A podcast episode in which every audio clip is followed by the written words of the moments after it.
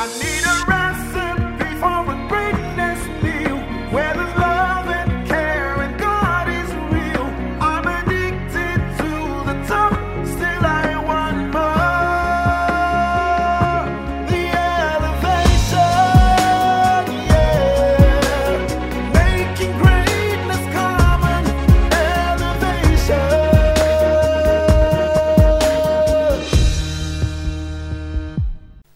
Bible says that through the first man, Adam, one man's transgression, just through one man's offense.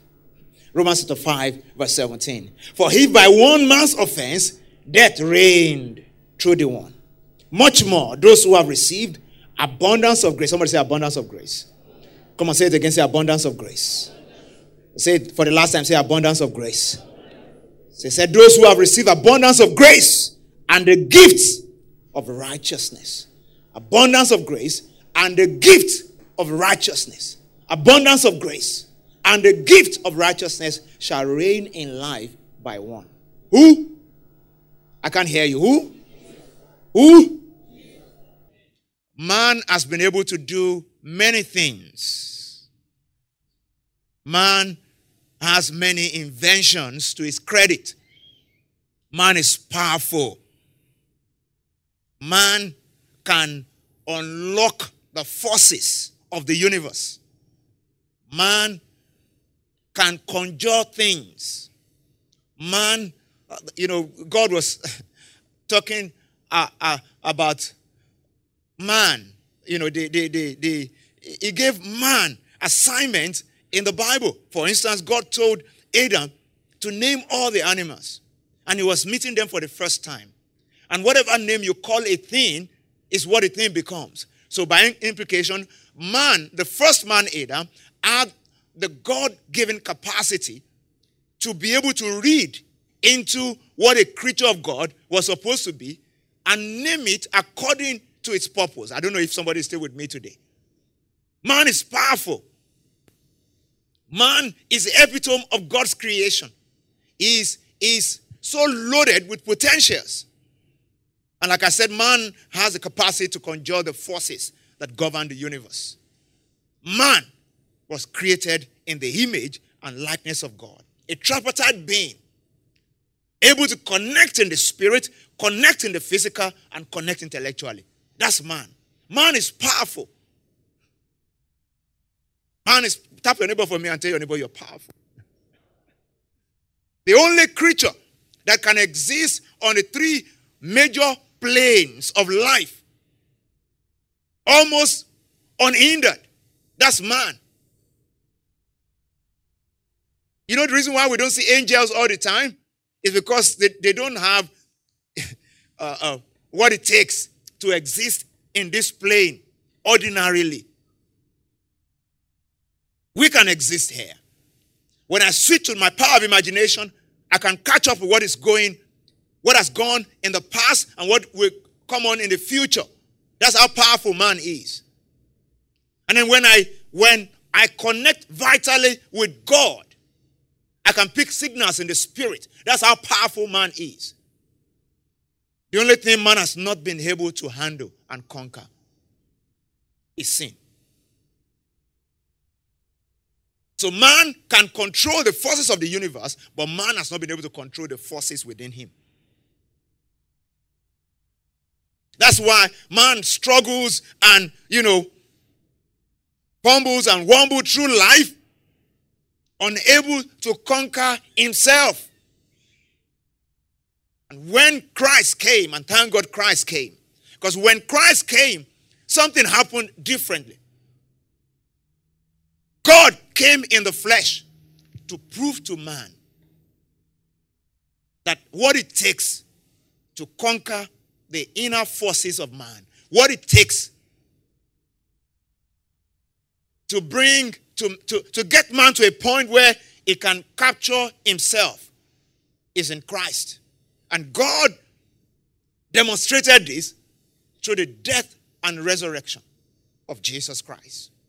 That for man to be able to capture himself and for him to gain the power of ascendancy, over and against the forces that are within him, that man must first and foremost go through that process where he can lay down, where he can sacrifice, where he can lay down his life.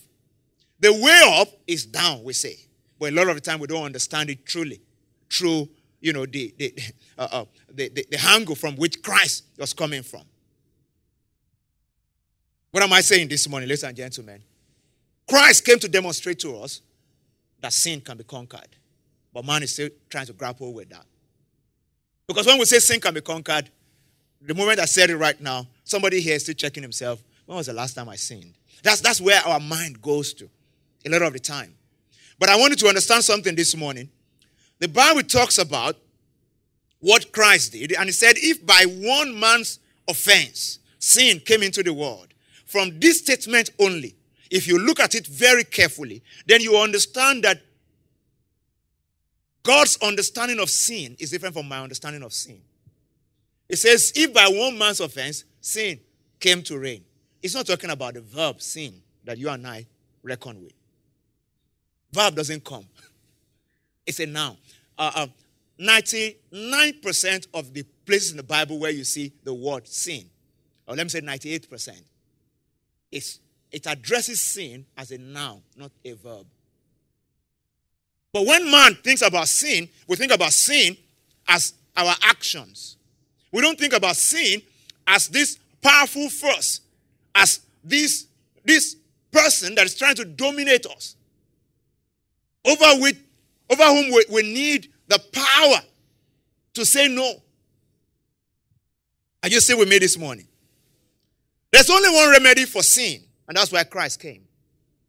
Because if he didn't come, man will be under the dominion of sin forever and ever and ever. And I want you to cast your mind back this morning and look at sin from the point of view of a tyrant, of a person, not a verb, not what you and I grapple with, not what you and I try to struggle with.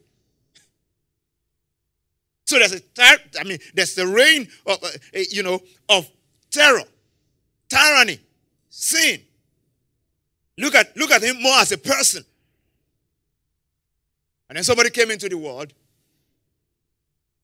and says, This reign has to come to an end, and I'm going to demonstrate to you how this can come to an end. And it, there's only one way it will come to an end, and that's by introducing one other, if for, for the want of a better word, one other person who has the power to deal with this person. I want you to just, you know, come along with me this morning. And I'm talking about grace. It takes grace to conquer sin. When sin came into the world, man started to malfunction. Before the first man, Adam, lost it to the power of sin, man had not encountered transgression or any form of sin before. And you know, law started from the garden when God said, Don't do this, do this. And the moment that comes in, man gains a consciousness of wrong and right doing. So the Bible says here in First Corinthians, I mean, sorry, in the uh, Romans chapter 5 that we read, that for if by one man's offense death reigned through the one, much more those who receive abundance of grace and the gift of righteousness will reign in life through one man, Jesus Christ. Therefore, as though one man's offense, judgment came to all men, resulting in condemnation. Even so, through one man's righteousness, what Christ did when he laid his life down for you and I, the devil couldn't understand it. In fact, he orchestrated it, but he didn't know it was the way, what God had in mind to turn everything around for us. One man's offense made all men sinners. One man's righteousness will impute righteousness on every man that will come to work on the face of the heart. One man's offense, one man's right standing. What am I saying this morning? I've said one thing, and that's that you need to see sin beyond the act. You need to see sin as a force, as a person. But secondly, you need to also understand that because Christ came, died, and rose again, the Bible says when he rose from the dead, we were risen with him. And that is like defiling, you know, when you defy uh, um, gravity. I hope you understand what I'm saying. That's that's that's like when you when you're supposed to be coming down, but yet you're going up. You're supposed to be coming down, but yet you're going up. Ladies and gentlemen, have you seen a man falling freely uh, from maybe like 30,000 feet before? It's expected that the man will fall freely, and the next appointment should be with uh, the pavement or, or the ocean or whatever is, was, is available. But when you have a parachute in your hand, what happened? The moment you flick the parachute, you then gain control over how, I mean, over the fall to a very large extent. You know, you, you, you, can, you can almost literally determine maybe what direction you would drift towards. And that's what happens when grace is, was made available in Christ. We started to gain that control on life. We're no longer debtors to sin, like Paul said. We're no longer debtors to sin. We're now debtors to righteousness, to grace. And it's because of what Christ did, liberating you and I from the tyranny of sin. And sin, not just the act of what I'm doing, of what I'm going to do, of what I've done in the past, but a force that is at work in the universe. And Christ said, This force should no longer have dominion over you and I. God sent Jesus by His grace. Because of the sacrifice, we don't have to perish. Because of the sacrifice. Do you know what it takes for this sacrifice, you know, to pan out the way it did? I mean, I asked my wife a question yesterday. I said, Why did Jesus make the statement? Father, why have thou forsaken me? King, King James. Why did you leave me? As in, if you don't understand the importance of that statement, you may not understand what I'm saying this morning. Jesus said, Why did you forsake me? For the first time, he experienced what you and I experienced when we sinned against God. When we sinned against God. Because what happened then? My sin and your sin was on him. God could not behold iniquity. So for the first time, there was a big war between father and son. And when he hung on the cross with all that, my sin was nailed to that cross with him.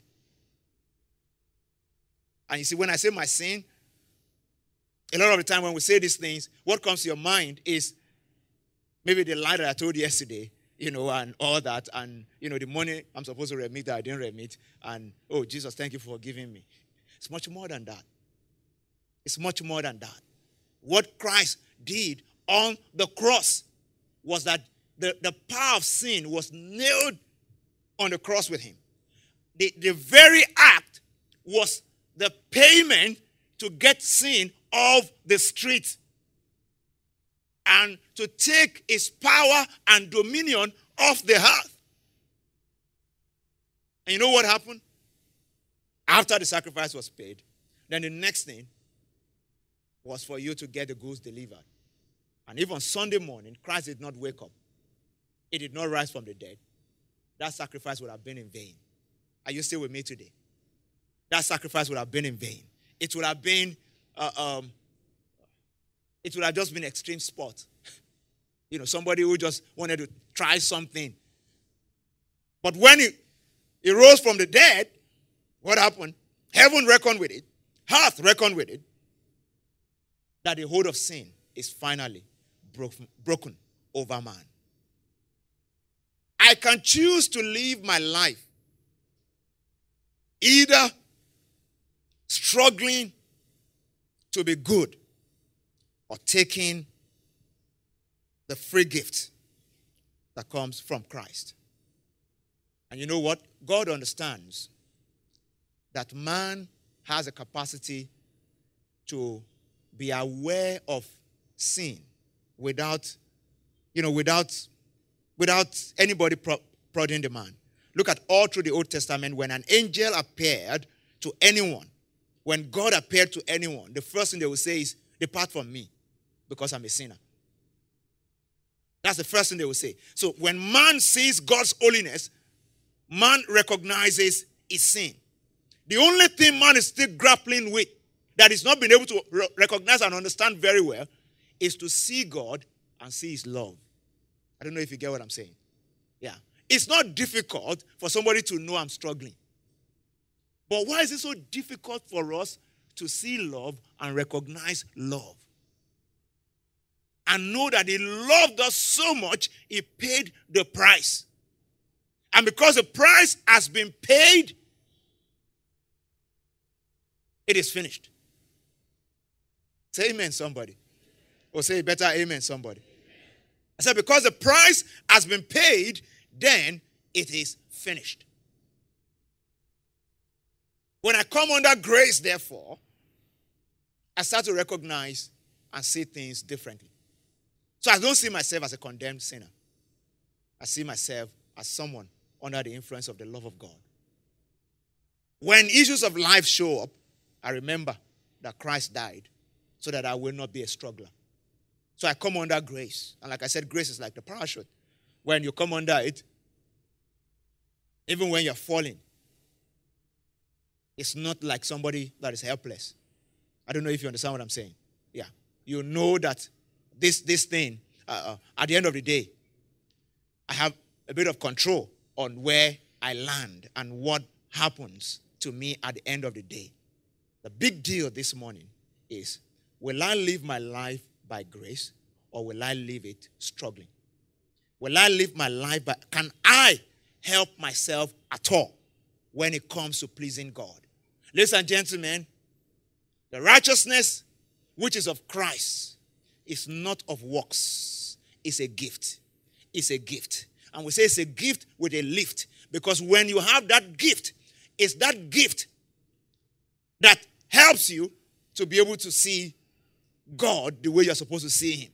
I can see God as an odd, another tyrant, another terror, like where I was coming from. You know. But I can at the same time see God as a father of love.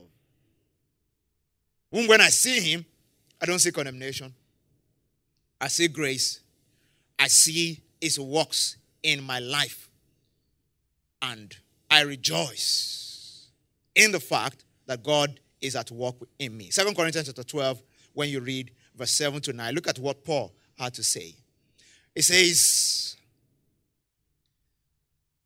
Unless I should be exalted above measure by the abundance of the revelation, a thorn in the flesh was given to me, a messenger of Satan to buffet. Lest I exalt, I be exalted above measure concerning the things, these things, I plead with the Lord three times that it may depart from me. And he said to me, My grace is, somebody say sufficient. Oh, come and say it again, say sufficient. I can't hear you say sufficient. Let's say it for the last time, say sufficient. What does that word communicate to you? Sufficient. More than enough. Adequate able to cover the ground, whatever it is. My grace is sufficient. My grace is sufficient. And ladies and gentlemen, uh, when things are working for me, I need grace. When it's not working for me, I need grace. Especially when things are not working. And the Bible says, His grace is sufficient. Paul said, My grace is sufficient. That's what God told him. He said, My grace is sufficient. we come into situations in life where we literally feel that the grace of God will not be sufficient. So we want to try stuff on our own and, you know, do all kinds of things. It- it- it's in the same vein that man always likes to please God by trying. But when man understands and recognizes that God said his grace is sufficient, when Christ died and rose, what happened? I literally swapped prison yards. You see, in life, man cannot be.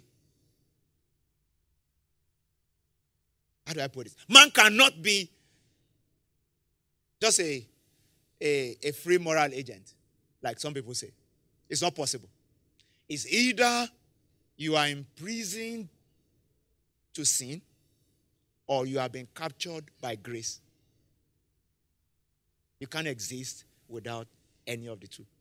Yeah. So, what happened when we gave our life to Christ? We just swapped prison. So, Paul said, I'm a debtor. I used to be a debtor to the flesh, but now I'm no longer. So, he said, Sin shall no longer have dominion over you. And I said, You should see sin as a person. And when I say yes to Jesus, what I've done is to come under grace. And then, under grace, the Bible says the law came through Moses, but grace came through Jesus. When you come under grace, what happens? Your righteousness is no longer your own. And it's not by works. See, except you have given your life to Christ, you may not be able to grasp what I'm saying this morning. God never promised us perfection, He only promised us a gift. And that's a gift of righteousness. And that gift switches our minds to begin to see God as a God of love, whom we cannot hurt. And so when we refuse to allow sin to have dominion over us, we're doing that because we love Him so much, we cannot afford to hurt Him. And then we have this new nature that allows us to focus on the God of love and to be on that right side of God.